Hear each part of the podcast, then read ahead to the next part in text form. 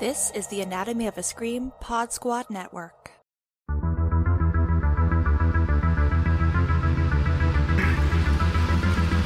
Don't be a pussy. Laser my fucking tits.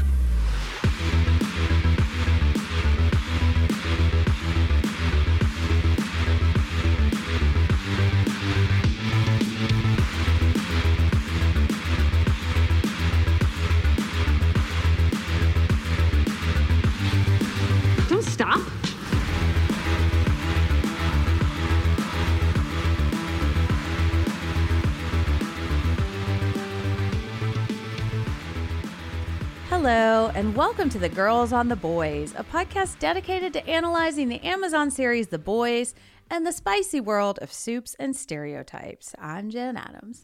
And I'm Rachel Reeves. And today we are talking about season two, episode three, subtitling this The Helicopter and the Whale, because there's some shit goes Yes. down. Some yes, yeah. serious stuff. I was yeah. Yeah. telling you before this, like there was some stuff that I was not expecting to happen so soon, but I am not mad at it. Um, Mhm. also, I have to tell you, so today, um, yeah, I was at a work marketing thing, brand session, fun jam session, and the lady in charge of it, as she was closing, actually, actually had the nerve to say. But you guys are all the real heroes. And I was like, No, she's Homelander. I'm telling you, that's like the kiss of death now. it's like And I was- we yeah, know what you mean. I was just like, wait, what? And then, yeah, looking around and nobody else, you know, was Uh-huh. anywhere like paying attention. But I was like, oh, okay, I Yeah. see, I see you. Mhm. Yeah, starting to see her in a different light now, huh? Mhm. Never, I will never forget that. Was there a little red glow in her eyes as she said Mhm. it? Yeah, I was like, oh, wow, wow, lady. Creepy.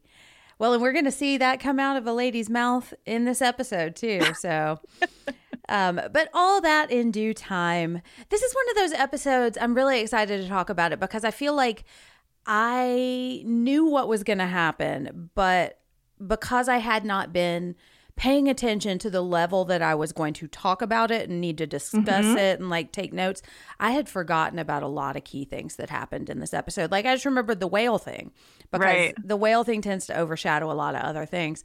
And uh so I'm I'm really excited to talk about it and I think there's a lot that goes down here.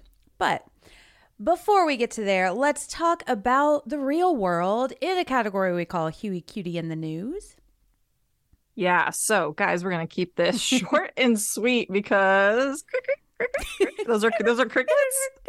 I guess. Yeah, Uh. it works for me. Play a teeny tiny violin. hmm Uh, yeah, with the ongoing strike, everything's been pushed back, so not a whole lot going on. Um, however, Eric Kripke did retweet a post that somebody made comparing Ron DeSantis's facial tics to Homelander's in a side by side video, and it was pretty uncanny. And I was like, oh, that's interesting. Oh, So- I mean, yeah, I could see that. Except one Mhm. is a, a strange little troll and the other is devastatingly handsome in his Yes. evilness. But Mhm. mm, so interesting. that's yep. So that's about it. So, but Yeah. I don't know. also, we're just both created in a lab, uh, you know, it seems. yeah, it would seem. both struggle to be human. Yep, both struggle to be human. Both, you know, Oh. very. I, that's enough. Anyways, Yeah. yes, it's it was Write funny your one though. star reviews. Just do it, people. hey, Eric Kripke. That's true. It's. Eric Kripke. We're just I'm reporting just- the news. I'm just re- yes, exactly. So uh, all right. Well, today's episode is sadly not called The Helicopter and the Whale. Um, it is called Over the Hill with the Swords of a Thousand Men. And our description this is, I think this is the season where they started to get really creative with these. Attention!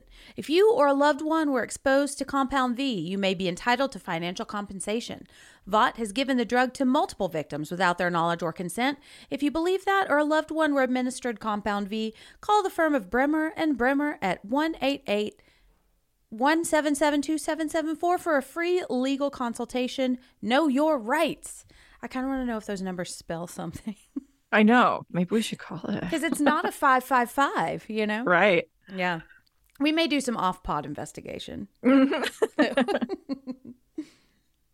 um, so this episode was directed by Steve Boyum, and okay, this dude seems pretty damn cool. I've kind of loved learning about these different directors every mm. every episode just because some of them it's I don't know their names but they have done some stuff. Mm-hmm. So you know their um, work, um, yeah. Yeah, exactly. So this guy got his start in the industry as a stunt performer, which is pretty Ooh. cool.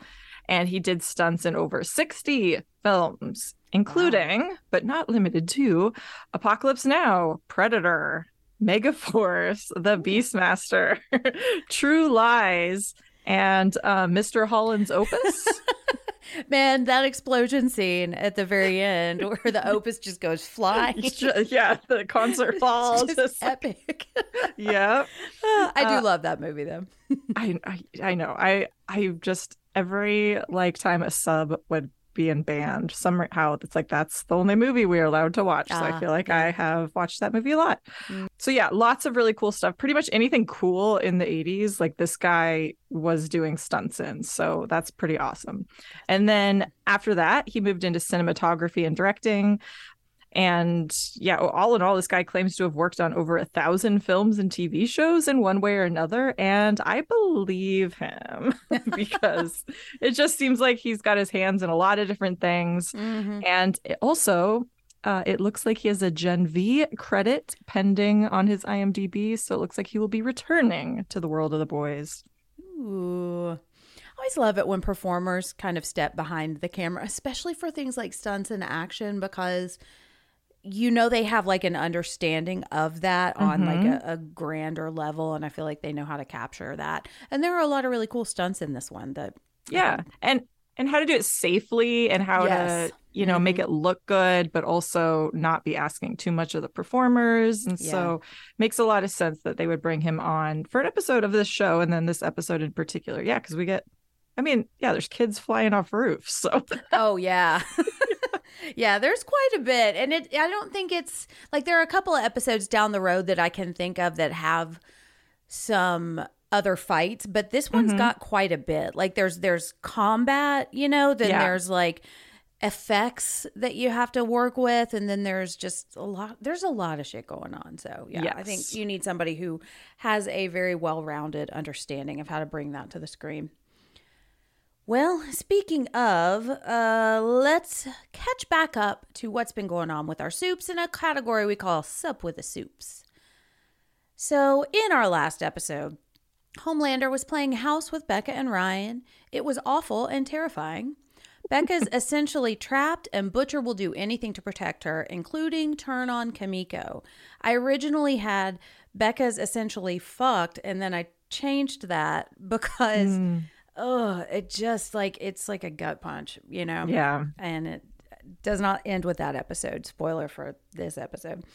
Speaking of Kimiko, it turns out the super terrorist, super villain, pardon me, is her long lost brother. They share a sweet moment that leads to a super sibling spat, and Kimiko ultimately helps the boys capture him.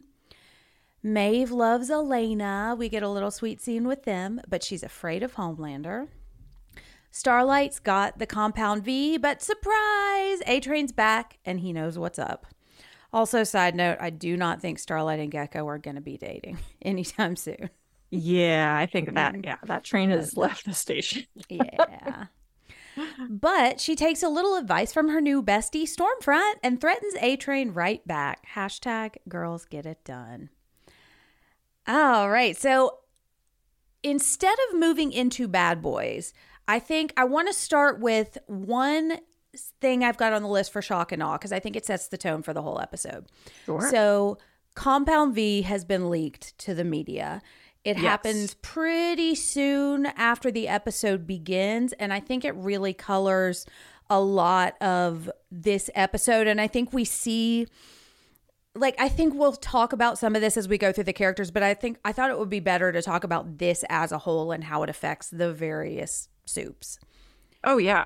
I was so surprised. I was not expecting it to happen this way. I guess because it's just there's there's a gap in what happened, right? Like we see Mhm. obviously Starlight has it, and she, yeah, she has that altercation with A Train, and then all of a sudden it's being reported on the news. So it's like, oh my god, she did it, Mhm. and uh, well, at least I'm assuming she did it. Um, I'm assuming that's what happened there, but just bam, there it is on the news, and just all the fallout that you see immediately, especially Ashley, just like having a heart attack. I can't even imagine what that would feel like to just see it pop on your phone and be like, wait, what? No.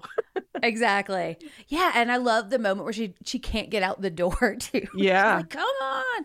Um yeah, and we're, you know, we're going to talk about uh, probably Mr. Edgar and how the the the cover up starts to happen or not exactly cover up, but like the the messaging that Yeah, how the they handle it. Yeah. Mm-hmm. But what I think is really interesting is seeing all of the soups react to this because we knew Yeah. Starlight knew, we knew Right. A Train knew, and we knew um, Homelander knew.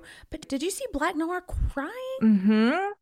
I know. guy. There's a few moments like I love a good black noir moment, and mm-hmm. there was a few in this one. Yeah, but so which is kind of surprising, I guess, because it seems like Black Noir sort of has a good relation. I mean, he's been there forever. Right. and has a decent relationship with Homelander. So it's like you kind of assumed maybe he would he's quiet, but I feel like he's a guy that like knows things, right? Yeah. Like he's clearly very aware of his surroundings.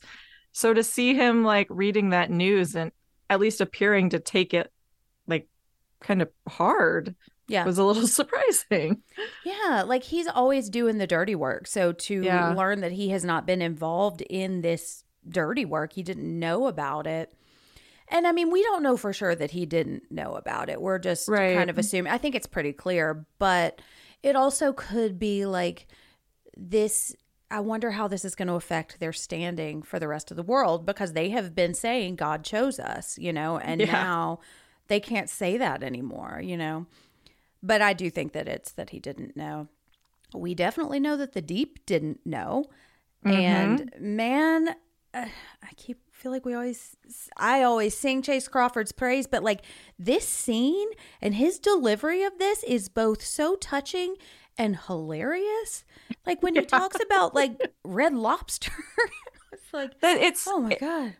that's what's so funny to him because it's like he's telling this story and i just imagine like being a child and like Mhm. because he, he's talking about when he's a kid like hearing these screams and just how just incredibly terrifying that would be and not really Mhm. understanding why that's happening or why you can hear that and nobody else can and hmm like that's terrifying but it's also so funny I know. just because I, I guess because it's fish i get i feel bad like i'm a vegetarian like i shouldn't like i i don't eat meat because Mhm. i don't eat fish but just i guess the thought of these little goldfish just like help Yeah. And it's just his delivery, I think, sometimes too. Like, it just, he's so serious. Yeah And then he'll just say, and red lob. It's like when he just said like blizzards and stuff. It's that kind of just sneaking in that super Mhm. deadpan, super self serious moment.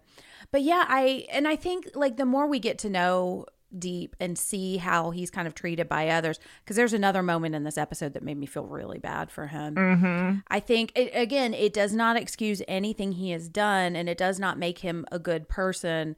But I think it informs a lot of what he does because, yeah, that would have been awful.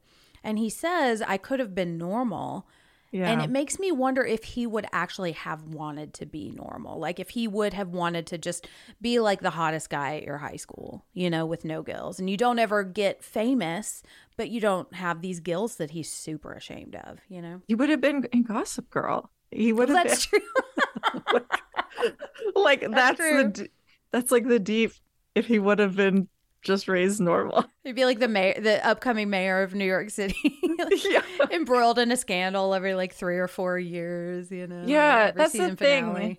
it's like would he still be i guess like i guess i'm judging him because he's so beautiful but like Yeah. would he like that would like that doesn't change i don't think compound v necessarily affects people in that way it seems like anyways like it doesn't Yeah. make them like ultra attractive even though all these people are clearly ultra attractive Yeah, um of course they're also on TV too. So.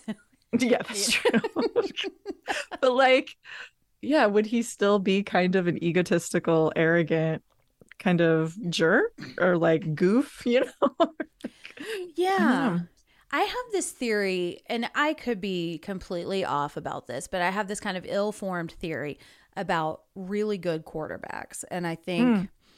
that, like, if you are super hot, that helps you become a better quarterback because there's a certain level of confidence that you need to have that position, you know, and to Yeah. make to not second your, guess yourself. And I think people that have grown up looking like Tom Brady and Aaron Rodgers and uh, Yeah. Oh, Patrick Mahomes, man. Like, I think there is an element of confidence that doesn't necessarily make you a good quarterback, but it helps.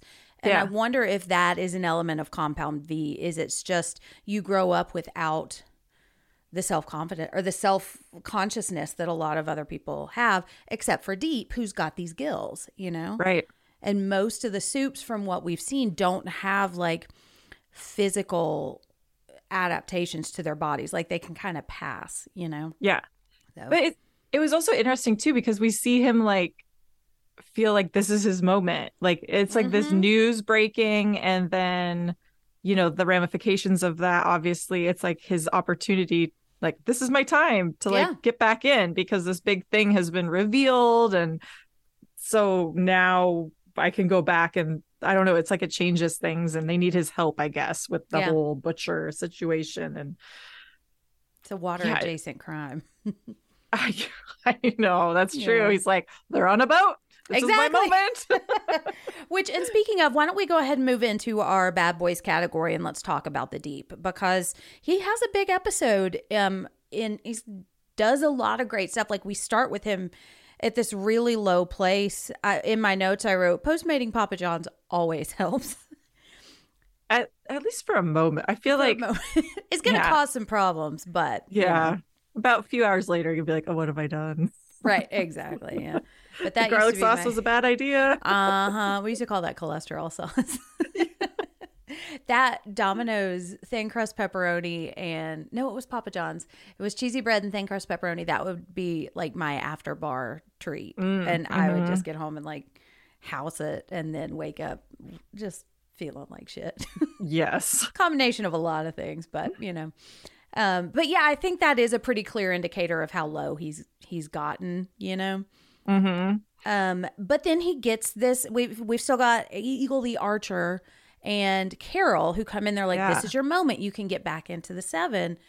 But it's such an like an exploitation of his powers, you know. And I really feel for him in this moment because like he knows this whale's name and he essentially gets this whale killed. He gets I, I'm assuming these are killer whales or sharks or something, but like Mm-hmm. I'm sure some of them get hit with those machine guns, you know, so they're Yeah. chasing the boat down. And like these fish and mammals, aquatic mammals, may not mean anything to Homelander and Vought, but they mean something to him. And Yeah. to see that dismissed, I think just kind of puts the goldfish begging for their lives thing into context too, where it's like how much, how many times has he has had to hear these fish die, you know? Yeah. And it's like, poor, poor, beautiful, stupid, deep. Like, it's like he never, he never intends to hurt these creatures. I know. but yet they always seem to suffer at Mm. you know the hands of his decisions and yet he's still like it, it is his superpower so he continues to involve them time and time again Mhm. and that's like such a terrible position to be in because it's like what else is he going to do I guess I mean he can swim and I'm assuming he can breathe underwater and he can have these, you know, conversations with these creatures, but he mm-hmm. needs them to help him to do things. And yeah. but then he has to put them in harm's way, which he does. I I can't believe I was so shocked. I can't believe Butcher just just drove like just went right through that way. Yeah, I was curious about how this scene plays out because I remember watching it the first time. I was definitely not expecting Deep to like rise triumphant from the surf and like riding the whale and he looks so dynamic and he's like, "Oh yeah, that's that's why he's a superhero," you know? Um so yeah, what just tell me how you reacted to this scene. I mean this is one I- of the ones that I wish we could have watched together, you know? Yeah. I thought it was cool. Like, I Mhm. mean, you see the sharks coming and you know immediately it's like, oh, it's the deep. Like he's Mhm. like doing this, like he's going after him. I thought that was really cool. And then he comes up on the whale. But I guess I guess the deep's, you know, Achilles heel of many. I guess Yeah. he's got more than one, but it's like he underestimates how people, other people value these creatures, it seems Yeah. like. You know, I think that, you know, he sees them differently and can never imagine that Butcher would just drive a boat through the center of this whale. But, you Mhm. know, he's not viewing this creature as Lucy. He's viewing this creature as just an obstacle. Mhm. And so, you know, I think that that's kind of sometimes where the deep gets into trouble is he assumes like, haha, there's a whale in the way. What are you going to do? Mhm. And so it's, but I also don't think, you know, the deep is ready to come back. Clearly, yeah. we see him, you know, spew some, you know, Mhm. therapy, therapy talk to his fellow fellow seven. Yeah. but he's got it's his not- notes it's- app apology text. Yeah, but it's not. They're not ready, and I don't Yeah. think they should have to be. But I don't think so either. And I don't think he's ready. I think he is closer to ready than he was. Mhm. I do think he has made some important realizations, but it doesn't feel genuine yet, Yeah. you know? And I think, you know, and it kind of goes along with him underestimating how much people care about these whales is I think I don't know if I would call him a narcissist, but I think he does not consider other people's feelings or he is not good at sharing emotional like reading the emotional room, you know. yeah, Um, and I also think like we've been talking about his journey in every episode because he has not gone away for us, but for Starlight, this is the first time she's seen him since he had that it's not on porpoise apology. And I mean, I Yeah. don't blame her for being upset. And she, yeah, she doesn't owe him a space. She doesn't owe him Ugh. her forgiveness, you know? I just can't imagine like you're just go, you're doing your job, you're just going to work, and then you're like, you know, the person who assaults you walks in, like, Yep. oh no, just Mhm. being caught off guard like that, and especially thinking like, oh hey guys, like I've done a lot of work, I'm really sorry, I'm back. Right, exactly. Yeah. It's fine now, you know? And I think to mhm. his credit, he does say I can't remember exactly what he says, but he it does seem like he understands at least on the surface that according to the textbook, it will take Starlight longer to Yep. forgive him. Mhm. But I still think he thinks he's done enough and that he she should have to work on forgiving him while he's part of the team, you know? Yeah, because he his part is done. And you hear Homelander say, "Oh, we'll get you back, buddy," and just we know he's totally full of shit. And I mean, I don't know if he even knows. He's just saying that to get out of this conversation, you know. yeah, But Deep takes that as a promise, as like, "Oh, well, I'll I'll be back," because it's exactly what he wants to hear. So. But then here's the other moment that really like I think it's one of those lin- linchpins is like his his uh his uniform is torn and I mean even just the tiniest bit of this gill like it's not torn very much and he's like your gill is showing it's disgusting. yeah. He calls it disgusting. Mm-hmm. Oh, and it just, I think, considering some other things we've seen from Homelander in this episode, I think that shows, you know, and right on the heels of Homelander being so supportive, what he is essentially telling Deep is you got to be better. You've got to change, fundamentally change who you are or change this unchangeable thing about yourself for me to accept you and love you. And you're never going to be able to do that. So you just got to put on a show. Because when he knows he's never going to be able to get rid of his gills, he just has to act better. Then mm-hmm. he starts acting and he starts putting on a show and he starts spouting this bullshit apology because he knows that's the way to get Homelander to give him this power back. And it's none of it's real, you know? yeah it's just like such a like abusive language on the like Mhm. on homelander's part. And just you have to think like all these years that he, the deep has been in the seven he's probably had these little comments from homelander time and time again. And whether or not homelander actually believes it like i don't know like does he really think it's disgusting? I don't know. But he knows that it's a sensitive topic for the deep and it's like his way of manipulating and controlling the deep keeping him in his place so that he's never a threat to Homelander in any way, whether that's like a physical threat or a threat to his position and his superiority. And so it's just those little digs that he gets in to just like keep him in his place at all times. And that's he like he's not even a member of the team, but like he can't Right. resist. Can't Yeah. resist. And I think it's just a reflex for him. Like I think that's Yeah. just how he views interacting with people, you know? And Yeah. always got to stay on top and always got to look for those little, you know, he's a very good um he's like very emotionally unintelligent but also very emotionally intelligent because he knows how to spot weakness and exploit Yeah. it. And it's just it is terrifying. Well, let's let's talk about more terrifying Homelander stuff because man, this is this is a, a interesting episode for Homelander. We see more of him um, drinking milk. Which- so gross. I know, and it's just like villain milk. You know, it's like like we were talking off air. Like when we hear somebody say "you're the real heroes," that's like a big red flag. And I feel like mm-hmm. milk. Anybody who drinks milk now is Yeah, you think about I mean, I've seen this talked about before. It's like you think about all like in, in movies and horror movies and stuff like all the characters that you see like drinking milk, like none of them it's never good. No, it's, It's never never, good. good. Yeah. and I also, that Corey will be mad, but I also don't like the Big Lebowski. And they drink some milk in that one too. so I think it checks out. It's a pattern. Mm-hmm. Um, I side note, I do like the Big Lebowski when uh, John Goodman is around, and then Mm. as soon as he exits the scene, I'm like, let's fast forward until John Goodman comes back. Anyways, that if I didn't make a whole bunch of enemies with that statement, um, so we start with this perfect all American breakfast.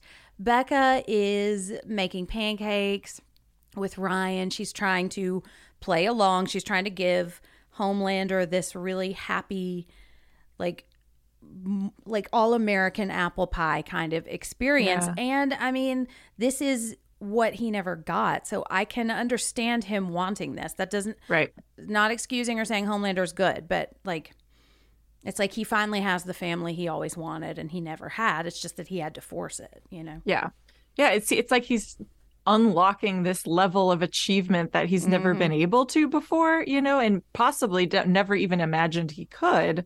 But now that it's here, he's like like just actually savoring it for what it means and how it looks and everything and this I think yeah, it's like there's part of him that I think is I, I, I genuinely believe this like means something to him and that he's savoring this in a really personal way.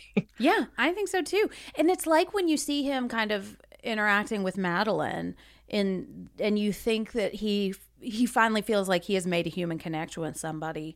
yeah. Um and but I just I don't think he realizes how terrified people are of him or he can't let go of the need that for them to be afraid of him, you know. Yeah. hmm Because, I mean, you know, there are other superheroes that could easily kill people. Like Starlight could kill people probably as easily as Homelander, not like with the blink of her eyes, but like she's got that power too. But people are Right. still able to be human with her. Um, and then just to, man, I was thinking about Ryan, this poor kid, like to be stuck in that is just oh and he knows it's supposed to be a performance you know it's like there's a piece of him that knows what his dad wants hmm and is just trying to give it to him but also he's like this is so brand new and he's like i would say he's probably nine or ten you know Yeah. Well, and like the moment, like you see him and Becca, like trying to have like this moment of normalcy, and they're, you know, oh, we on Mondays we have breakfast in Espanol. Mhm. This tradition that they've established between the two of them, and like in seconds, Homelander shuts it down. yeah he's like oh that's stupid It's Yeah. stupid. Why would you need to speak Spanish? Mm. that was your thing.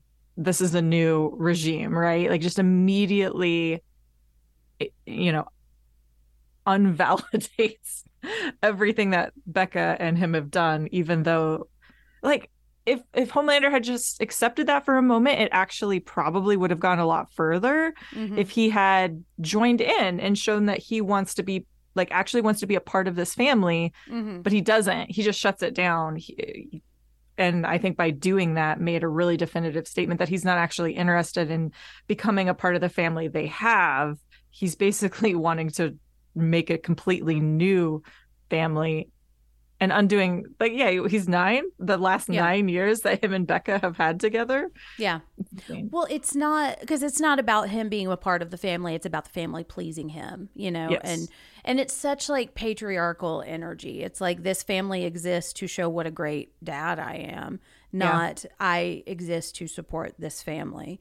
And like, because I think about there's another character in the episode when Frenchie wants to learn Kimiko's sign language. Like that Yeah. is him wanting to understand her and wanting to communicate with her because he cares about her. And I think this is the opposite.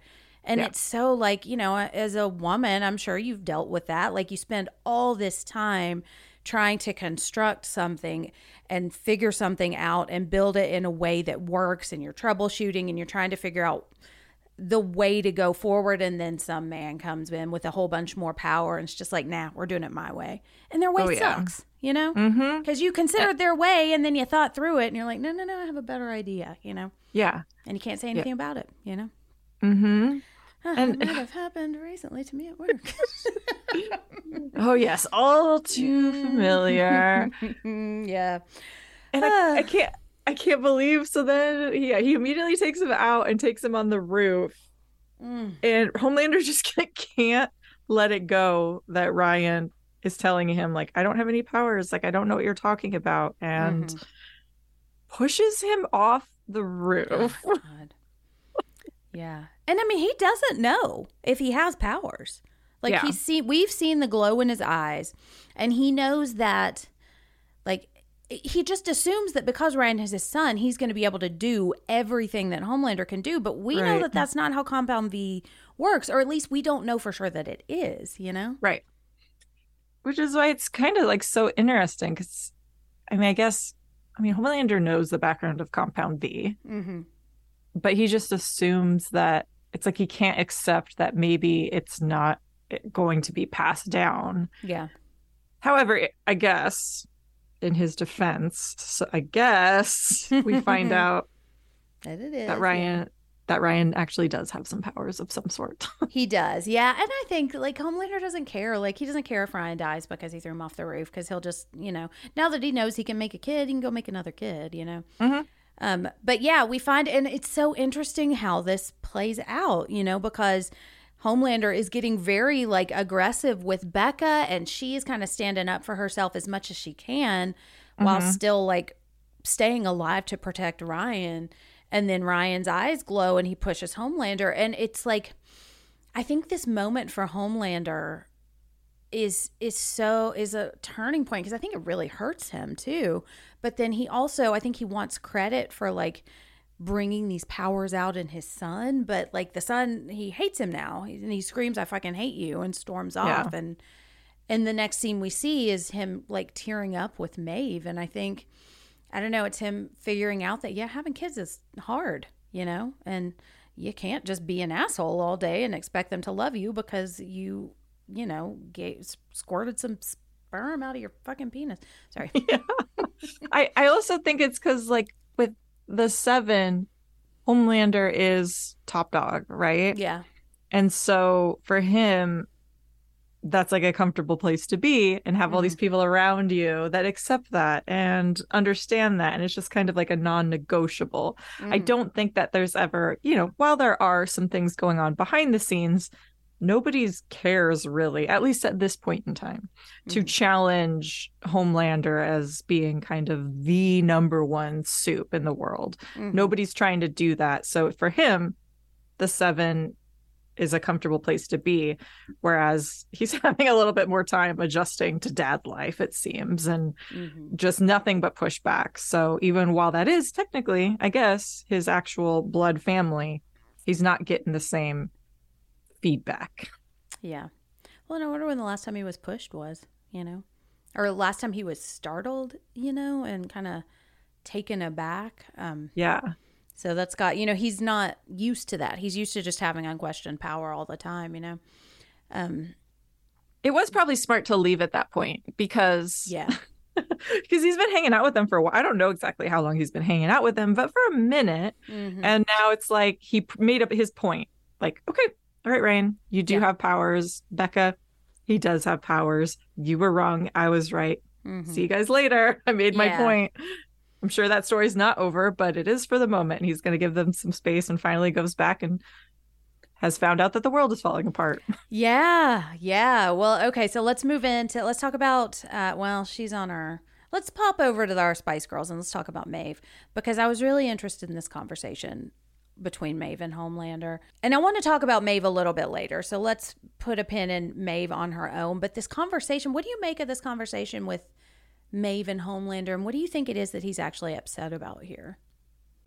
him and May, their history is so fascinating to me because it's so vague. I it's want a all just like with them. yeah, it's all just like these little bits of conversation, but I feel like they have an understanding. Mhm. It seems like they come from like a different era of Mm-hmm. soups, right? When these these soups were kind of coming up in the world and establishing the seven and they they have such a deep history and an understanding and even though they might not actually like each other, I think there's a lot of respect there in a really weird way. I think so too. And- yeah. I think that's probably the closest that he's ever been to like having a really genuine relationship Mm-hmm. And having somebody in his life that cares about him because I do think that if it came down to it and Homelander was in a situation where he needed Maeve's help, she would probably help him. Yeah. Like that's the impression that I get. And I I actually think it would go both ways. Mm-hmm. And I don't think that there's a lot of people that Homelander would do that for. So it's interesting to see them together because there's so much tension there, but also like a weird, like really deep love in a like in a different way, in their Yeah. own way, I feel like. Well, it's like when you've been through so much together and you've seen things change so much. Like I think about like the people at my company that got hired on the same day as me and like Mm. the overturn that we've seen going and we're the ones who are like, "Oh, you remember when it was this?" And even if you don't like each other, like that shared memory I think is still powerful. And I agree with you. I think if it came down to one or the other, both of them would kill each other in a heartbeat if they could. But I think when the stakes are lower or when Yeah. you know i do think that they would help each other out because i do think there's part of them that genuinely cares i think you're right Yeah. um, and I think that it they also realize probably that this is the end of an era. Like Yeah. now that this information is out there, nothing is ever really going to be the same. And their position as sort of the king and queen of the soups is going to shift yeah in one way or another. They're not going to be looked at the same way, I think. Yeah. Well and that's i i was about to move on from homelander but that's another element to this episode that i wanted to, i think we should talk about is his like rousing speech at the end. And he i feel like he is fairly sympathetic compared to a lot of other shit we've seen him do in this episode because i mean he obviously knew about compound v. He knew he was raised in a lab. He knew his whole story is bullshit. But i think he can see how it affects the team. And i think he can mm-hmm. see this is a turning point for them too now they have more power and he is able to really kind of corral them and that's him really using that kind of power for i don't know if this is technically good but in this fishbowl situation it is good you know Yeah. Well, just because the information about how they got these powers has changed publicly and and everything doesn't take away their powers. mm-hmm. Like they still have them. Right, Don't yeah. forget that. You are still a superhero. Mm-hmm. And with that comes a lot of options and opportunities. And just because this is the way it has been done doesn't necessarily mean that's what we have to do moving forward. Yeah. Yeah. Well, and let's talk about let's talk let's go to Mr. Edgar next because he is it's interesting to see him on his heels in this episode too. And like he deigns to come down to where the riffraff 7 meet, you know. Although I think their floor is actually higher than his, but um yeah, he's coming out of his um his presidential suite Yeah. and he's making this bullshit statement nobody believes um, and he gives this speech about compound v he said and you can tell like we see the stock prices plummet and we see like the team of lawyers and pr people and they're trying to figure out what to do because of course they knew about this. We knew. And they knew it was Yeah. probably going to break at some point too. And it mm-hmm. surprises me that they didn't have more of a strategy planned. I guess they didn't think it was going to happen this soon. But it seems like there's one choice and or there's two choices. And he takes the choice of denying blaming madelyn giving some thoughts and prayers and distracting the world with a super terrorist which you know, it seems like something we've seen before in real life.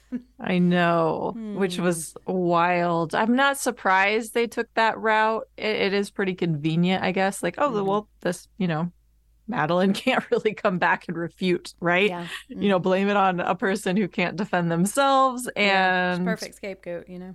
Yeah, and behind the scenes, they can just stack the deck against her reputation, which is so sad because you think her son is still out there. He's just a baby, but her Mhm. son, so her son is going to grow up just thinking the worst things or hearing the worst things, anyways, about his mom. And that's that's bad. Even though I think she, I mean, she did know about it in some capacity, but I don't Yeah. think she was the mastermind behind it all. Yeah. Yeah. And, uh, you know, I just continue to love Giancarlo Esposito. He's just so perfect in this role. He's so calm. hmm. Like just Yeah. the way he's able, like even when those people are like, make a decision, which one is it gonna be? He's just Mhm. like doesn't just like show a shed of insecurity about what he's gonna do. He's just like, I'll make a decision when I'm good and ready. Even though on the inside, I'm sure he's like, shit. exactly. Yeah. But we don't ever see that inner turmoil because he knows that that is his greatest weakness is staying calm and always appearing to have the upper hand in every situation. You know, Yeah. even though he's like a, I'm sure he's pretty strong as a human being, but like, you know, but he is the most powerful person in that building. And you can see the soups are afraid of him. Although I do think Homelander is gains some ground over him in this Yeah. episode, which I think is interesting. Um, when I talk about A Train, Yeah. the man his story i just let it keeps getting deeper you know because we see him having some heart trouble Yeah. and but then i think what i really want to talk about is this conversation he has with annie which i think is mm-hmm. so interesting because he knows about compound v he knows annie probably leaked it he does cover for her at the end which i think is is i makes me love him but i also know how self-serving that is you know because Yeah. she's going to bring him down too. But he makes, I think, what I would call the right decision there. Um, but he says, like, you never fuck with the money. We are going to lose everything. And then he starts listing, yeah, essentially what the Writers Guild, like producers, would be losing right now, like boats and houses and blah, blah, blah. But then he says, like, the people that say money doesn't matter are the people that grew up with money, you know, and I think that really kind of shows you where he's coming from. And we've heard a little bit about the neighborhood that we grew up in, but I think it it really kind of paints a picture of like why he is terrified of losing his position because he knows what he's going to go back to, you know. Yeah. It's just that that privilege Mm-hmm. that that Starlight has had. I don't think she's necessarily had it pointed out that way Mm-hmm. whereas she doesn't care about the beautiful apartment or you know any of that kind of stuff she knows that sh like she would be happy to go back to a normal life but i don't think she fully realizes what that would mean for a train and what having somebody like a train in the seven means and having that all taken away it's not just a train that would be losing out Mm-hmm. it's i mean just the ripple effect of that would be huge and you know his even outside of his own family Yeah. and i don't necessarily think that was something that she had considered before because she was i mean and you i you can't necessarily blame her because that's not her experience but i don't think it's she had fully tracked the ramifications like that Yeah. Well, because we know how she felt when she found out. And Mhm. now every soup in the world is now going through that. And I think Mhm. that's what I think is so interesting about this and why I wanted to talk about that first is because I fe- really feel like it is a uniting thing for the soups, even though they're vi- like some of them are on the good list and some of them are on the bad list. They are all really feeling this like betrayal, you know, from their parents, you know?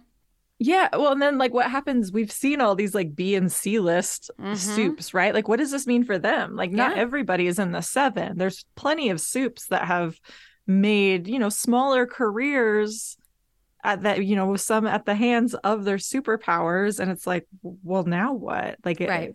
you know, maybe that's gonna change for them, and maybe they're not, but what about those guys? You know, what Yeah. about the geckos?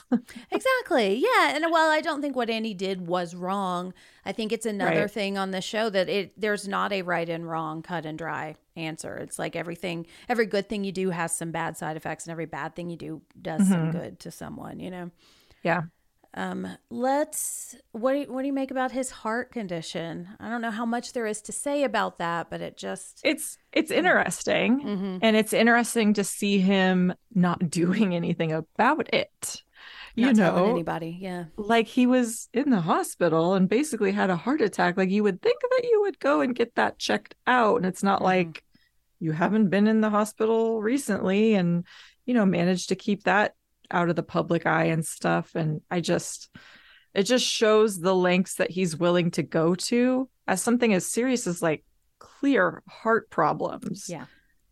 Still not going and getting help or talking to anybody else about it, trying to hide it. And I'm going to go out on a limb. I'm no doctor, but I'm going to guess that problems like that don't just go away. Yeah. They don't like mend on their own, you know. Mm-hmm. And I wonder if I don't know if I would go so far as to call this passive suicidal actions, but like Mm. I wonder if there is part of him that's like I, I would rather just die than get kicked out of the seven, you know. So Yeah, or- going here, you know. Or, or publicly have it revealed in some sense that he's no Right. longer physical superior or is having Mhm. medical issues and having to admit to that in a public setting, I think would be really hard for him. Yeah. Not only is he not chosen by God, but also like he's losing his powers, you know. Yeah. And and he knows Compound V is not going to help him. You know, that's Yeah. that's going to hurt him. So, yeah. Oh, A Train. Want to give one more shout out to Ashley. Um, before we move on to the lady of the hour, it's time to talk about Stormfront. And I will tell you, I had her on the Spice Girls list at the beginning of this episode. Not Mhm. because I I you know, I knew how this was going to shake out, but I didn't want to spoil it for you. And so I I would love to hear your reaction to Stormfront in this episode. yeah, it was wild how quickly I 180'd on her. Mm-hmm. Because at the beginning, you know, that scene with like the the movie guy pitching them a movie, which I Uh-huh. Loved. Oh yes. I've got some more thoughts on that. loved it. And Mhm. her basically pointing out the the very shallow female characters Uh-huh. and that Oh, kind of stuff. but stuff. Rachel, he's got sisters. How dare you? I, I so They've only had a nickel. Yep. And then with Annie, she definitely steps in and has her back with the deep. And yep. That's kind of a support that she obviously didn't really get with Maeve in quite the same way as openly. Oh, But, didn't you know, Storm, yeah, but Stormfront just very boldly basically tells the deep off in a bit. But then she turned, and the thing is, I felt like I was like, I knew it was coming. Yeah. She's too good to be true. And Mm-hmm. lo and behold, not so good. Not only did she um kill a bunch of civilians with Mhm. seemingly no regard, didn't Yeah. have to. I don't think, like, didn't No. have to. No, they were just making noise around her. Yep, just kind of seized the opportunity, I guess. Mhm. And um this is while pursuing Kimiko's brother and um but not only does she kill those people and destroy him, she takes a lot of pleasure in it. Mhm. Oh, oh yeah, and she's also le- also racist. Yep. Super racist. Because did you notice there weren't any white people in that building that she killed and destroyed? Oh my god, you're right. Yeah. It was a, I think it was a, I- don't know if it was government Uh. housing, but it was, I think, lower income housing. Yeah, not not not good. Yeah, but I mean, like the lightning, like that, like actually seeing her power was kind of cool to be like, oh, this is what she's got to work with. Mhm. But then how she used it, n- not good. But man, this villain reveal is like perfection because Yeah. you just hear, hey guys, and then like it's legit that she would be chasing them. The whole 7 Mm-hmm. is chasing the super, but then to see how nasty she gets, and when she like comes out of the wall and she's walking down the hallway, and like you can hear the music building, it's just it's so well shot, it's so well Yeah. acted, and then to see how well she can play this innocent victim and knowing what is behind her, like she says, I like to see the light go out before saying a very racist thing and Mm-hmm. then killing Kimiko's brother. Whew. Yeah. Yeah, Well, I have her stuff in good category and bad category. which is like so interesting. I'm Mhm. so torn or ki- kind of confused about her because it's like, is all of that performative? Is Mhm. she really playing a character when it comes to that stuff? Because it does feel so natural. I, I, I don't know why I'm having like a hard time reconciling that somebody could be, you know, a strong feminist yeah. and also severely racist and terrible. Mhm. And I guess those two things can exist, they can and they do. and I they know, do. yeah. I guess I'm just curious. I'm, I'm I'm curious to find out whether or not that is the case. Mm-hmm. Whether she is actually kind of that strong, badass, feminist person who's also happens to be racist, or if it's kind of just a performative thing. Mhm. It does she really have these feelings about Vought that she was talking about in the last one with you know Starlight and stuff, and just not wanting to like kowtow to them, and we don't have to do everything they say. Like, who cares if they're listening? Whatever. Yeah. Like, fuck them. Is that performative or is that just an act so that she can get away with these kind of acts through, you know, by using her powers? Yeah. And I think, but I do think that Homelander is also trying to figure some of this out and trying to figure her out because she is clearly something to be reckoned with that I don't think he has encountered before. I don't think so either. And it's uh you know, just the fact that she would say you snooze, you lose, you know, when he could easily just kill her, you know. I think it's kind of that moment when he realizes, oh, this is somebody else who who understands me and are they going to steal my spotlight? They know how to be what I am. And maybe she knows how to do it better because she is up to date with like Twitter and um, Instagram. And, you know, I think, I don't know, I'm showing my own age right there, but like, you know, she knows how to do this in a way that is playing to the crowds right now. And I think that is something that he can do well, but I don't know what he's going to do now that it's not this chosen by God thing, you know? I think that threw him too. It's interesting because I don't necessarily like, Homelander loves the spotlight. He loves to be the number one guy in the group, right? Like he likes to be that dude. Uh huh. But I I'm not convinced that he likes killing people. Like I don't know if he enjoy like getting a thrill out of that. Yeah. I don't think he's afraid to kill people, Yeah. especially if it's a means to an end. He's going to take the the most effective, you know, shortest route from point A to point B. But Stormfront, I think there's a level of enjoyment she's getting Yeah. out of this, and so. that's that's pretty terrifying. So by her saying like, "Oh, you snooze, you lose," it's not just the fact that she collared this criminal that was wanted and gets to claim that it's also that she was able to get away with all this other chaos and doing it in such a brutal way and i'm not necessarily sure that homelander shares that. And i think that he recognizes that in her though is seeing that like oh this girl this girl's crazy. Yeah. Yeah because i think for him a lot of it is about he, i think he wanted the collar he wanted the credit. Right. And he likes showing his power. I think he likes Right. doing the thing that he's good at. And that just happens to be destroying people and things. And you know but yeah i think you're right we have not really seen him delight in killing people in the way we saw stormfront delight in killing Yeah. uh, kimiko's brother which oh so sad but yeah, yeah. she's a. But I love the way this episode ends with like Kimiko just like glaring at her and Homelander doing the same thing. And it's, it's going to be interesting to see what happens. Mhm. yeah that was my note kimiko's pissed Uh huh. and she has every right to be Absolutely. Yeah. And she saw the whole thing too, you know, and to watch this Mm, mhm. bullshit And to watch them blame all of these deaths on her brother when she knows that Stormfront is really the one who caused it all is just, it's, ugh.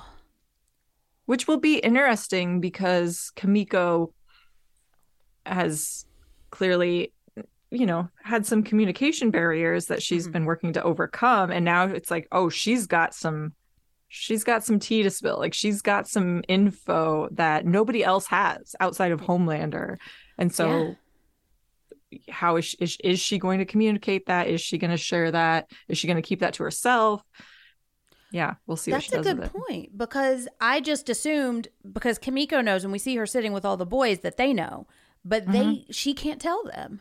You know, she Mm-hmm. Or- can tell or them. is- yeah choosing not to yeah, or is choosing not to. But I think she could tell them that um, Stormfront killed her brother. I think she could get that across to them, but I don't think she could tell them the nuance of what happened and how Mm-hmm. awful this person is. Um, although uh, you know they already hate soup, so I think you know they would assume that she sucks. She yeah does. they're gonna they're gonna assume the worst they are, yeah, especially Butcher. Well, and speaking of, let's move into our Spice Girls uh, category, which is when we talk about our good guys, um, our good boys. Let's talk about Kimiko, as we learn a little bit more about her in this episode through her brother, whose name I can never seem to remember. I think I want to say it's like Genji. Oh, yes Ken- kenji Kenji. Okay. Mhm. All right, we got it. It's Kenji. Thank you, Rachel. Um, so we learned quite a bit about her through Kenji. We learned that the last time she talked was the night her parents were murdered and she was kidnapped and taken to the camp with her brother. And we learned that they were essentially like isolated for years, which oh, it just sounds so awful. But that's why they have such a strong bond. And so I can't imagine how hard it is for her. Because what it, what it, what does she think is going to happen? She knows they're going to torture him. She knows they're going to probably kill him, and she can't stop it. You know? yeah and she well and they they developed a, their own language together i think is what he was mm-hmm. trying to explain to frenchie so it's not just you know some familiar language that frenchie could learn Yeah, it's not necessar- or, American you Sign know, or, like- Language or Yeah, Japanese it- Sign Language. I was wondering if it was if that was what it was last week. yeah it was like their their own kind of communication own sibling communication that they made and just i just like she's seen so much and that's why i'm wondering like if she's actually going to tell anybody because this is a person that's already seen everybody in her family now murdered by somebody Mhm. else Mhm. and that's just so sad It is so sad for her. And I think what Kenji does, and maybe we can talk about this a little bit later when we talk about kind of the end of this episode, but just to see this relationship come to an end like this, I think is so heartbreaking, you know? hmm But this episode starts on a low note too. It starts with um Hughie and I, I don't know about you, but I started this episode and I had to like do a double take and pause it to see if I was actually on the episode because it starts with a Billy Joel video and then just Hughie. I love that this is his happy place. yeah it i this video. So the song is you're only human and this video is dark. Hmm and the lyrics are dark but the music is not. And it's just like i can see why hughie would be listening to this. You know it's Mhm. based you know it's talking it's like the whole song is just talking about you know when you're literally thinking about ending it all and Mhm. just how it when everything's going wrong but yet you know don't beat yourself up too bad because you're only human and like you can come back from it and when you do you're going to feel a lot better and that's where hughie is like he's at rock bottom i think Mhm. Yeah. like just like a limited amount of hope and feeling very directionless so you know if it takes billy joel to kind of like keep you from fully jumping off that ledge like hey more power to you whatever Yeah. it takes Yeah, when you would rather sit inside the guts of a whale and wait for certain death, that's that's pretty low, you know. yeah just like i'm good just just leave me here Which I love the way this scene plays out too, and I want to talk about MM in a bit. But I think what's interesting here is that the way well, there's a lot that's interesting, but like the way Annie factors into this, you know, because I think they haven't had a whole lot of contact. Yeah. And I think he is still really holding on to this relationship that I think he thinks still exists. And I think it does. I think we can see from Annie's side that it does too. But then when he sees her and she is not able to reciprocate and they they can't have this moment where they run and hug and I feel like that to me would be a gut punch and that's well Yeah. she was my second wind and now I don't even have her she's about to kill me and then to find it from Butcher I think is such a sweet moment between the two of them you know Yeah, especially when he thinks that there's no real connection between him and Butcher. I think. I Mhm. think he I think Hughie is part of the reason why I mean he's got a lot of reasons to be mad at Butcher, but yeah yeah I think part of the reason most people Yeah, yes. But I think part of the reason why he's so like upset about it and just I mean, we we see him getting that fight and I knew it was coming. It's like sometimes you just got to like fight it out, but yeah that's what boys do I know that's what boys do, right? You, sometimes you just got to like get it out of your system. Boys will be boys. I Like, know. gotta I pu- mean, you know, sometimes I just out. need to go punch somebody, and you know, it's fine. I'm kidding. Yeah. Girls don't do that. I, so I think that he thought like him and Butcher were really like, this is done. I'm not sure Yeah. what I'm going to do because what I like, I thought this group of guys was going to be my salvation or my reason to keep going on and my new motivation. And it's not. At least that's what he Yeah. thinks. And Mhm. then to see MM make that, you know, extension and even Frenchie, they both kind of have his back. And then finally Mhm. to see Butcher be the one that ultimately does literally reach out his hand and save him. I don't think he was expecting that. And I think in that moment, he kind of is like, okay, I see what MM and Frenchie are kind of talking about. Yeah, and I see why they keep coming back too. Yeah. Like now it makes sense. Like this is just, this is our relationship, and I either have to accept it or move on. And I think in that moment, he chose to kind of accept it. Yeah, yeah, and I think for him too, maybe it's a moment of like you cannot rely on one single person to Yeah.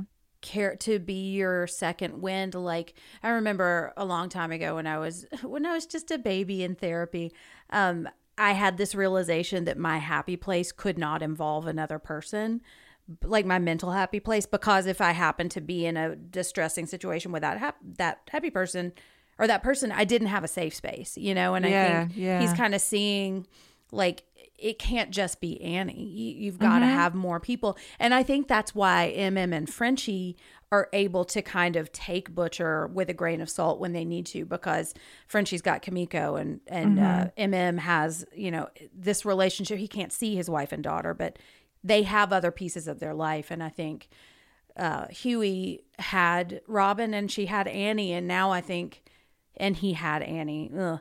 And I think now he's seeing, okay, well, I can have them too, and they can, Yeah. I, they can be my second wind, and I can open up with them, and you know, Yeah, no, that's a good. That's a that's a really good point. I hadn't thought about it like that, but yeah, just finding that that home and yeah, multiple places, and not having to put all of his all of his eggs in the Annie basket. That there can be because she can't always like she's in a tough situation. Like, what is she supposed to do? Like, she literally can't give Hughie everything that he wants at all times. Like, she's walking a really dangerous tightrope as well. So to see Butcher kind of carry that weight a little bit too was really sweet. yeah, yeah, and I think it's good. Let's talk about Butcher next.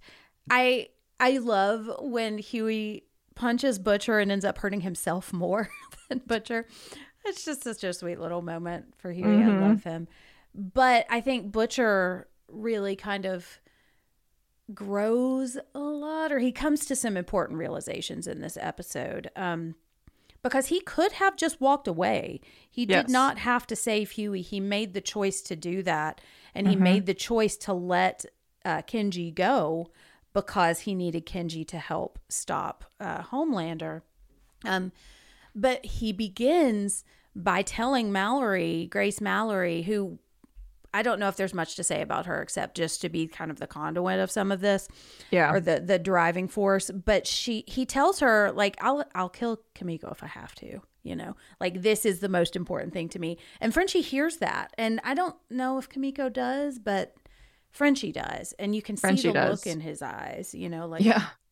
you'd sell it her. Excuse me? me? Yeah. Yeah, I don't know if he would though. Actually, I, I don't know. Yeah, because he wasn't he hasn't been around her as much. So it makes sense that he would be like less connected to her. he hates all But- soups too. I think, like he would tell himself he is ridding the world of another superhero. You know. Yeah.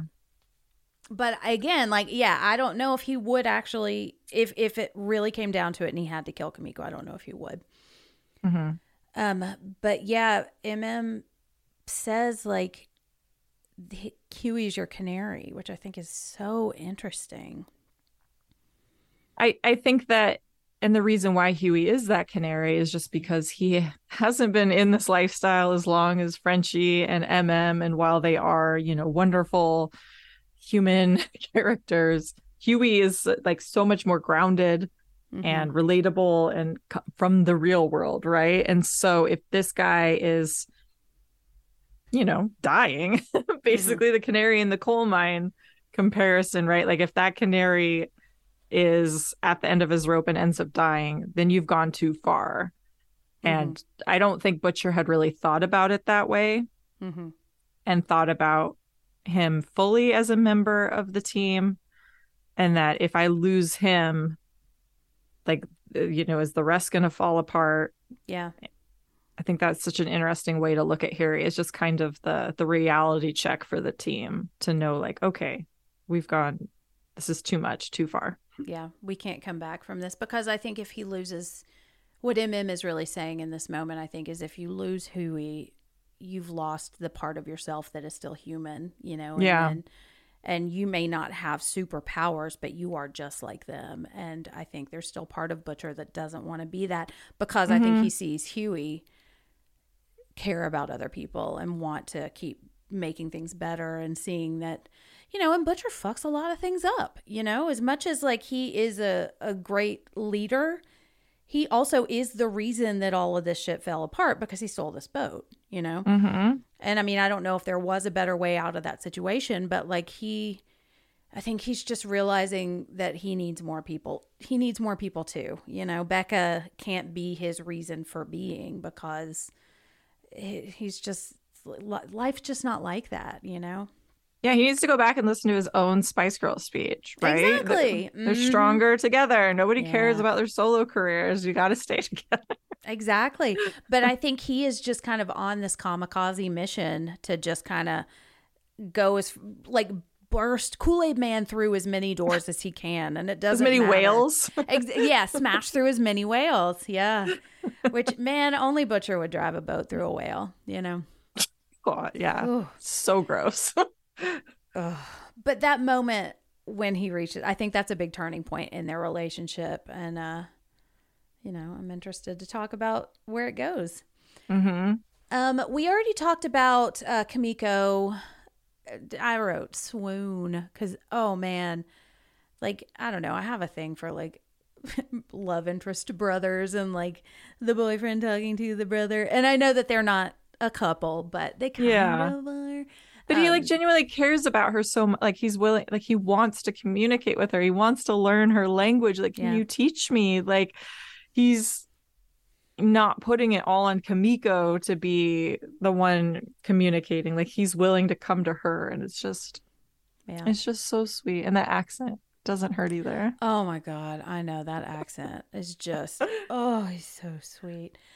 Yeah, and I mean, Kenji essentially gives himself up. I mean, he is trying to escape, but he doesn't have to help them. But I think he does because I think he really believes Frenchie that like Mhm. I really do care about your sister. And I think he can see that Kimiko feels safe, at least with Frenchie and MM and Huey, um, if not Butcher. But yeah. Yeah. Well, let's talk. We've already talked about. Um, I don't think there's anything else to say about Ryan other than just I'm impressed with this child actor.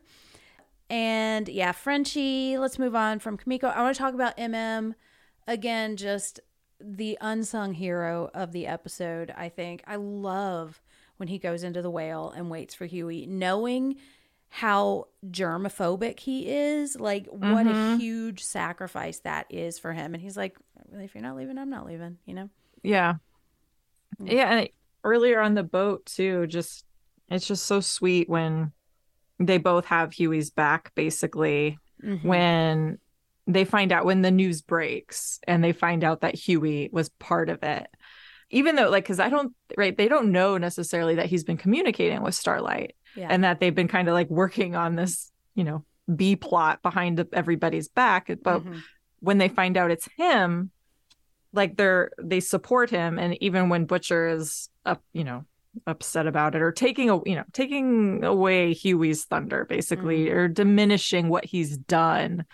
It's really nice to see them be like no dude like this is amazing. You did good. Like don't listen to him. He's just being a bitter betty. Like Yeah. just Yeah. And I think part of that is because like he is pinning all of his hopes of getting Becca back by delivering this soup and this whole news breaking throws a wrench in that. And he's like mm-hmm. is my deal still on? Do they even still care about this? And i think by the end of the episode you know this is something i want to talk about in our themes but i think he lets go of this determination to save becca at all costs and starts to you know see the people around him more.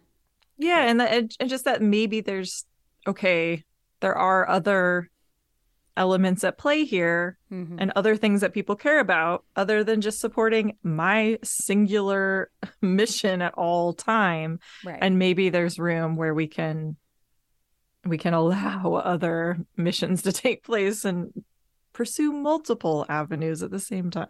exactly a rising tide lifts all boats you know Yes. but I also think it's just a reaction for him too of like, oh, Oh, somebody yeah. else- oh, I'm sure you fucked it up. You know, I got Yes. my little witty comeback. hmm Well, okay, I want to talk about Maeve, and then I want to talk about some themes. This is an interesting episode for Maeve, and there's a moment when she looks at A Train, and she can tell that something is up with him. Yeah. And it's so sweet. And you get the sense that she really cares about A Train, you know? Yeah, she's yeah, because he's just sitting there sweating profusely. Yeah. And but yet nobody else is saying anything. She's the one to be like, uh, dude, Right. what the fuck? Right. Well, and like, I, I can't remember how much of this has been revealed at this point. That's not a major spoiler, but we've seen her drunk and we know, you know, she struggles a little bit with, or she, I think she uses alcohol to kind of mask some of her feelings. Yeah. And so when A Train said had a big night last night, I think there's part of her that kind of clocks that as like something is up, you know, and, and it's like an addict knows an addict, you know, and I think Mm-hmm. that's kind of the moment that I see between them. And it just makes me love her so much. Yeah. And letting him know that she's paying attention, I Yeah. think too. Just like, all right, I'm gonna keep my eye on you. Don't Yeah. think that you're getting away with this and that nobody's noticing. Yeah.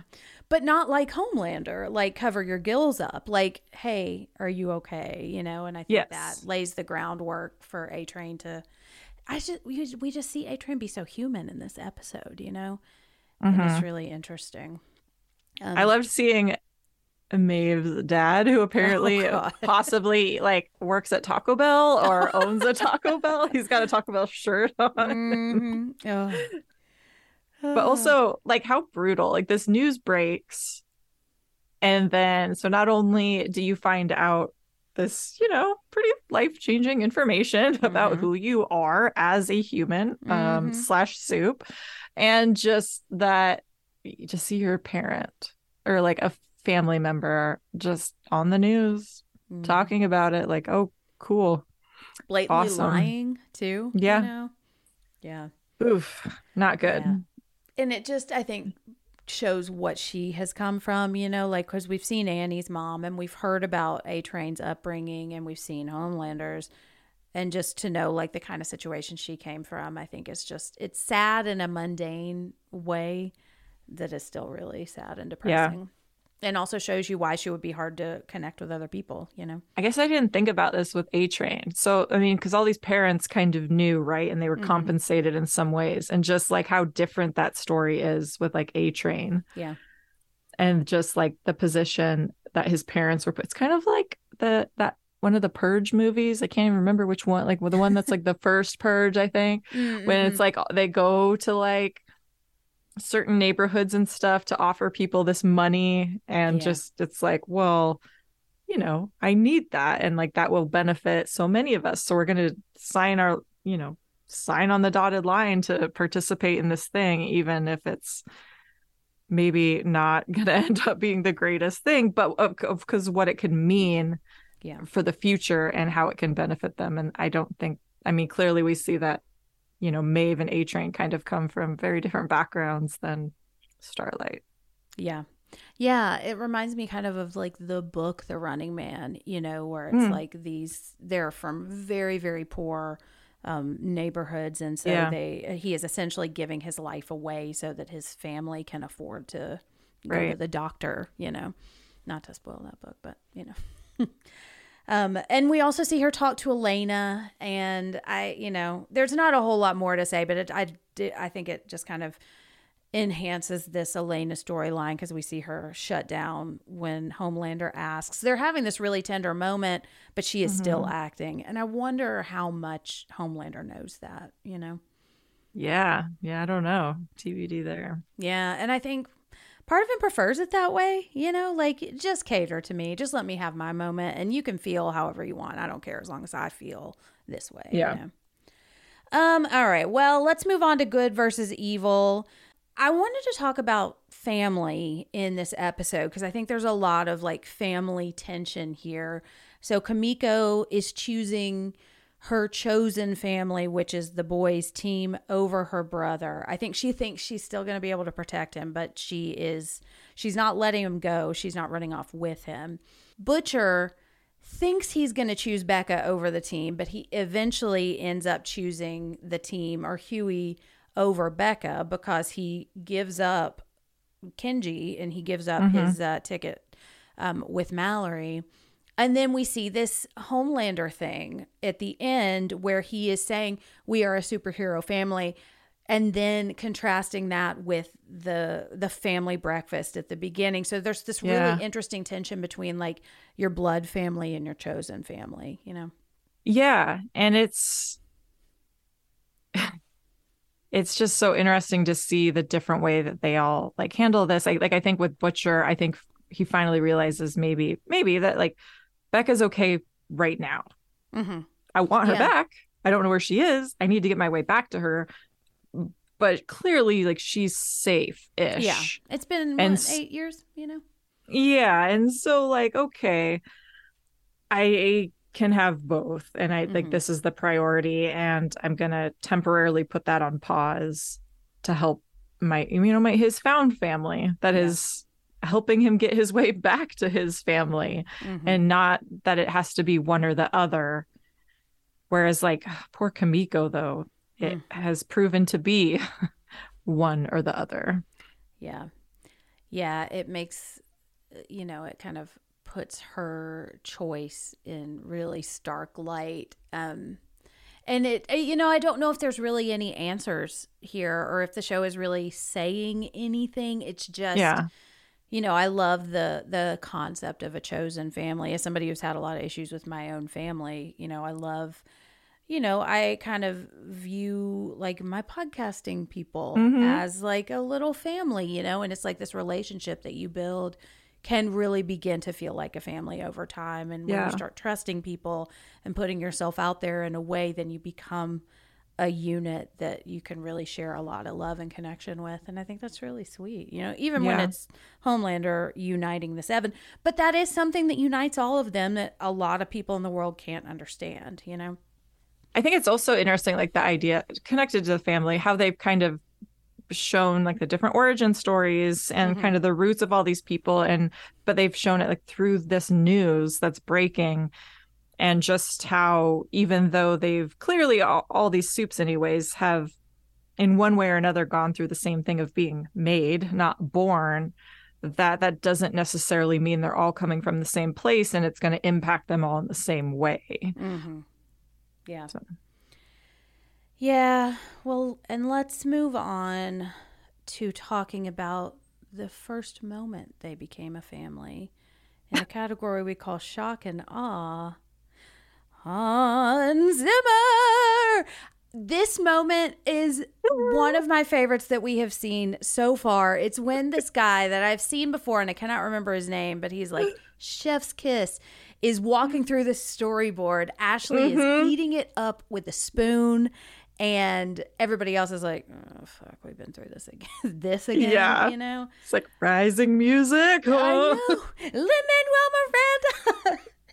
It's just, oh my God, it's so fantastic. It not only dates it in a very fun way, but I mean, you know that like Kripke's been in some pitch meetings like that. You know, he's heard this shit before, you know? Oh my god, Hans Zimmer's done so he's done so many uh, superhero movies. So it's just it's, you know, Mm. Oh one of those meta things that transcends the, the series and it's like, oh wait, yeah, this is real life. Yeah. That's how this works. And the fact that it's a prequel, right? Isn't this like the this movie Yeah. is like the origin of the 70s or of the Mhm. 70s of the 7 and Okay. how they how they decided to come together as a team and Mhm. yeah. So Everybody- cheesy too. Like I imagine watching this based on what he described, and like, "Ugh, ugh." and I love Yeah. seeing Maeve with like the illustration of Maeve with this like placid like grin on her face, and then cut to actual Maeve. Like It's just like whatever. That's not how it happened, but okay. exactly, yeah. Like y'all hired us. It was an extensive interview process, and you know, hmm and they put a chip in us like that's not part of the the story um i i think we've talked we've talked about the whale for sure i want to mention the helicopter because this scene is very impressive and like in another show that would be the big action moment of the scene but then they drive through the whale um and i just love like the fucking diabolical. That's like his little catchphrase of like that was pretty cool mm-hmm. you know? Yeah. But they just yeah, they kill that whole helicopter. Just Kimiko's brother just shoves it into the water and they just take out and you see poor Hughie just like throw a little oh no floaty. I don't know what those are called, but it's like the there go. life preserver thing Yeah, like Yeah, maybe yeah. that'll help. Oh, yeah, and I think that's part of like where he really gets to to rock bottom is when he's like, "Oh, that could really easily be me on this mission," you know, and and Butcher would just keep going, you know. Yeah. Well, and those are I mean, that was NYPD, right? Like they Yeah. were something they were they were police officers. So just like, all right, we just killed a helicopter full of police officers. All right, no big deal. I guess we're just gonna keep going. Oh yeah. And I I think we've talked enough probably about Hughie and Annie. Do you think that Annie would actually have killed him? And I'm not saying that she would have chosen to, but do you think she was going to? I don't know. It felt like she was like would have. Mm-hmm. It kind of felt like she would have, but she was about to. hmm, I yeah, I'm not sure. Or would have, or would Homelander have done it if Yeah. you know, in front of her? It seems like that would be the more thing where she would be like, no, because if he killed Starlight, the ramifications or you know would be Oh, a lot bigger than if Starlight. Yeah. Yeah, And I don't think he was going to, but Mhm. because I think he would want to see on her face, you know, he Mhm. would want to Yeah. keep rubbing that in, you know. yeah. What I love about this moment is um, the hands in the air, like you just don't care. Like just that little moment. It's just what makes this show so perfect, you know. Because Mhm. that's the kind of shit that goes through my head when somebody puts says, "Put your hands in the air." yeah. and that lets you know that like you're you're with somebody who gets you you know like this is my kind of humor that's all i have for shock and awe is there anything else you want to mention No, I mean all of that was yeah, the whale was wild. Um I liked Kimiko's brother's Spud McKenzie shirt. oh I thought didn't that was cool. that. oh that's cool You know, appreciate the decision there. And yeah, oh, Black Noir. Um there's I think it's when they're at the whale and he sees the whale and the deep is talking about it or something and then he like puts his hand on his heart. It's like, "Oh, oh like, showing a little like sympathy and compassion and it's just like oh he's so funny and it doesn't take Mm. much. He can do so much with so little. I know. And i just i always want more you know? Mhm. Ugh. yeah black noir. Fantastic. All right well let's talk about or let's move into our next category which is choose your fighter. This is our mvp of the episode. So rachel who are you picking in this episode man, this was really hard because I feel like there's so much that's going on and there's so Mhm. many like wild things that happen. I think ultimately, oh my gosh, I hate to say it, but I kind of like Stormfront because that was my biggest like, holy shit, Mm-hmm. like full 180 in the character and the way that it was pulled off and the way that it was shot and just like everything about it was I was transfixed. Yeah. and so I think that that is super fascinating and I can't wait to learn more about her and just like I mean everything is just wild. What's her name? Aya Cash. Her Yeah. performance I think is terrifying. Uh huh. Yeah. So, yeah. I was going to pick her. And I want to Hmm. just for listeners, like, this is not our favorite, or th- this does not mean we subscribe to anything that they're doing. Yeah. We pick villains often, but I I was gonna pick her. I think I'm gonna pick A Train Mm. because I think we just see so much depth with him in this episode, and I think he shows like faking confidence so well in this episode, but we can see how low he really is feeling, and I think he's just he's given a really like kind of undervalued performance in this, you know, because he's not the most flashy character, but he's got some really tough plot lines to pull off, and I think he's doing them very well. And for such a bad dude who's done so much bad shit, like I love him, and I really know. want for th- good things to happen to him, you know. I And that's. I think, based on the strength of that performance. Um, all right. Well, predictions. What do you think's going to happen next, and what are you excited about? Okay, so Grace mentioned liberty, a liberty Mm-hmm. in kind of a sneaky way in reference to Stormfront. Um, I don't remember if liberty has been mentioned before. If she has, I don't remember it. But anyways, I'm thinking that that may be a little foreshadowing into something. I'm not sure to what, but I can't wait to find out. Um, so I wanted to make a note of that at this point. My lips are Um. Eagle also drops the name Alastair and his position as first chair in the church. So I don't know if that means like he's a really good violin player or like in the church choir, but I don't know, you know, what the fuck that means, but I'm really just dying to find it out more of this weird side quest that the deep is on to find redemption through this church of the collective. Not sure what that means. But also stormfront mentions it like oh that sounds like some church of the Oh, so yeah. like, oh wait what is this? Yeah, she knows. i don't know. Mm-hmm. she knows somehow about it so we'll see what that means. And then um i feel like this is just kind of the first wave of the fallout for vought. So interested to see kind of where the chips ultimately fall now that people know that soups are indeed made not born um i also think that some conversations need to be had with some of these characters and i think they will happen Mm-hmm. Hughie and Starlight, I think need to like actually talk and not just leave weird voicemails on each other's phones. And um Stormfront and Homelander. That's a thing, I think. That's gonna be a thing. I'm not going to say anything, but we're in for a great season. it's, it's to get really good uh, with multiple plot lines you just mentioned. Um, All right. Well, let's wrap up with some plugs. Um, before, like, I immediately want to go watch the next episode now, even though I know to Yeah. happen. um, so, Rachel, where can we find you online, and what do you have coming up? Sure. You can find me on Instagram and threads at the vinyl girl, G R R R L. And um on all the other stuff at Vinyl Girl. Um up on Halloweenies, we have been working our way through the Child's Play franchise. So up next we um have got Cult of Chucky and then we get to enter into the TV show and I'm so excited because I actually really like the TV show, Ooh, the Chucky too. TV show. So and that'll not be just fun. because of Devon Sawa. I mean, that certainly helps. Big, big part of it. Yeah, yeah, yeah. Yeah, so that'll be super fun over there. Awesome.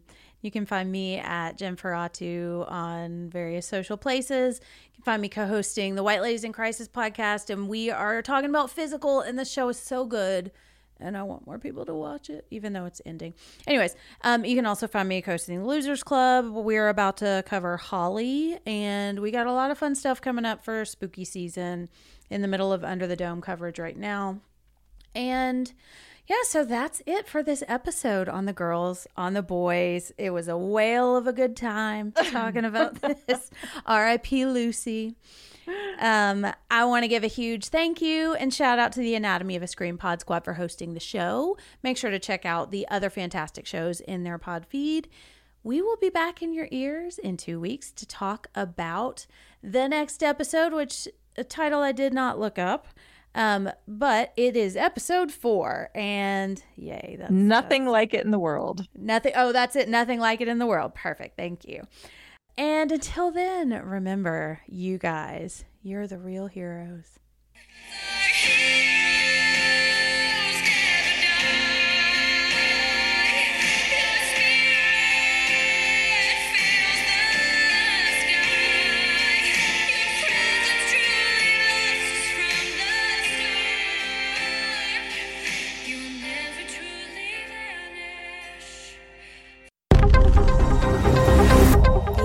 Scream Pod Squad.